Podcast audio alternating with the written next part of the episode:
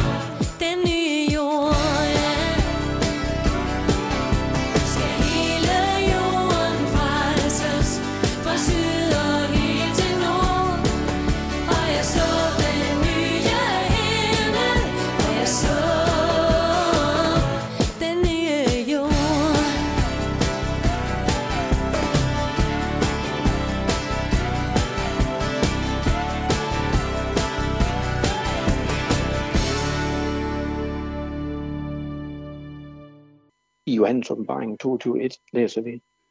Og englen viste mig floden med livets vand, klart som krystal. Den vælger ud fra Guds og lammets trone. Der er en tydelig reference her til Zacharias' bog, kapitel 14, vers 8, hvor der står, på den dag skal levende vand strømme ud fra Jerusalem. Det er ikke et bibelsk hovedord, heller ikke i dag, vi har fat i. Men lad os alligevel se på det. Måske er der liv i de ord her. Liv til dig og mig. Begge bibelsteder henter noget fra fremtiden og giver det os ind i nutiden. Der er noget, vi får at høre om fremtiden i det åbenbarede ord.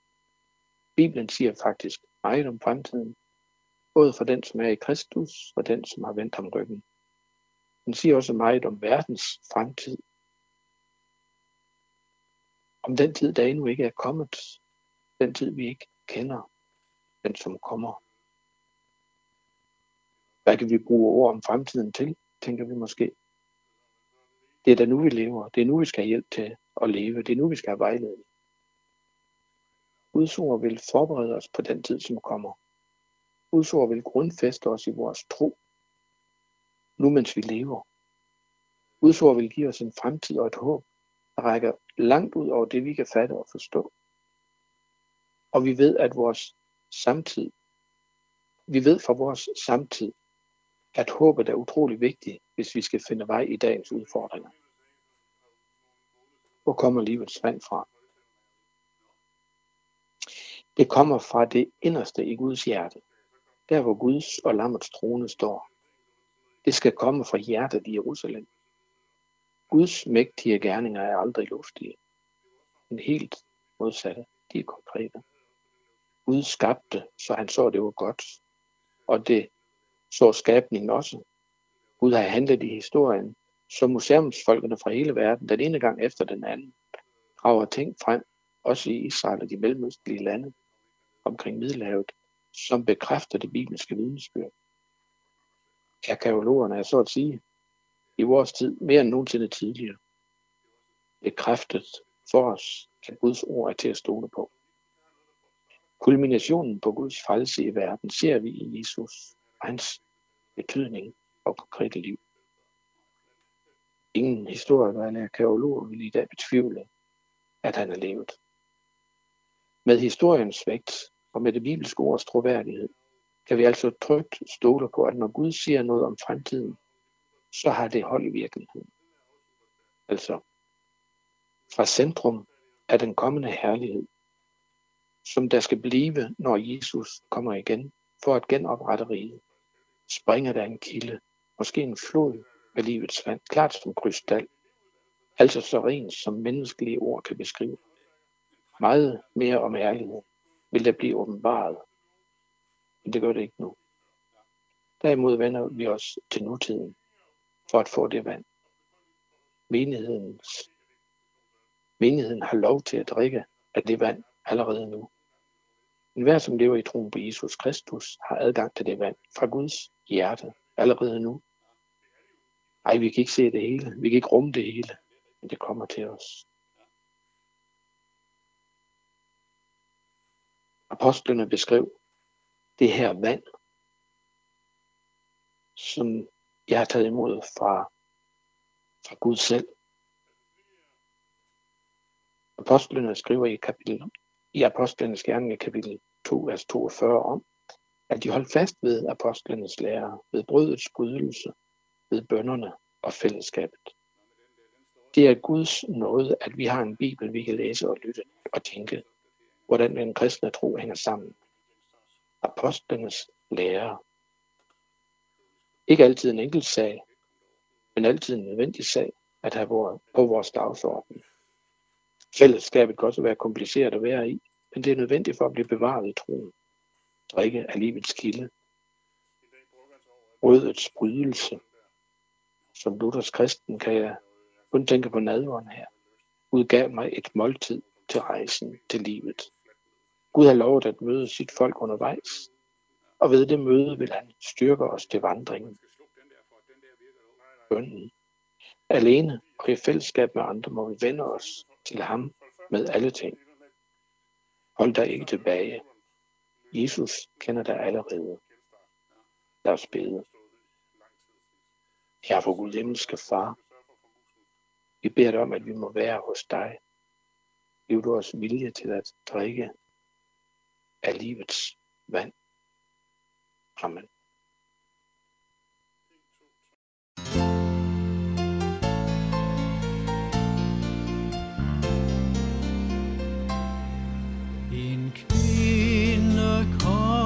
til brønden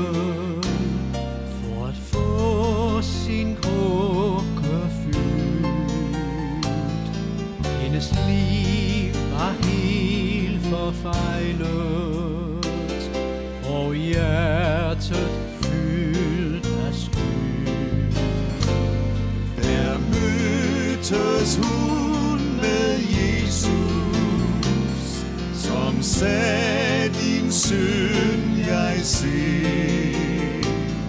Men drik af livets vand nu, du tørster